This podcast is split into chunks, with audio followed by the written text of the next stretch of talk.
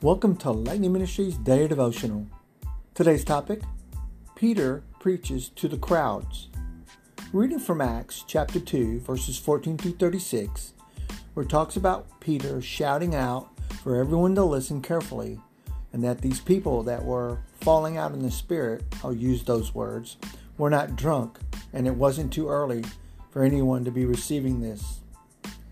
But I realize, have you ever noticed that the length of the sermon from today's passage. Quite lengthy, 14, 14 to 36. It takes less than three minutes to recite. Sharing the gospel doesn't need to be complicated or lengthy. And here, Peter's sermon is an example that we can follow for our own testimonies. It contains the Savior's credentials and purpose, a personal invitation for those believers, and a reliance on the Holy Spirit and not your own self will. Here, Peter cited the miraculous and wonders and signs that validated Jesus as the promised Messiah. Then, the apostle communicated that the Lord's mission was to die for all mankind's sin. Peter went on to say that or should I say, Peter made sure that the listeners knew that their responsibility in the Messiah's death was to be quickly gave for this exciting news that Christ was alive and living still. And those who believed were invited to repent and be baptized in Jesus' name. Realize that no gospel message is complete without telling people how they too can be saved.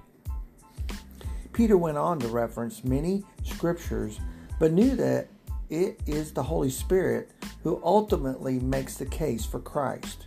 That's the conviction that we feel when we hear the word. No matter how persuasive you and I may be in our message, only the Holy Spirit can change unbelieving hearts and minds.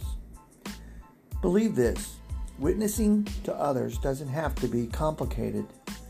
Even for those of us that think that there's no way we could ever tell anybody about Jesus, if we'll leave our part by praying, being prepared, and having a compassion in our heart that Christ had for us when we were saved, we will leave the outcome to God in the end.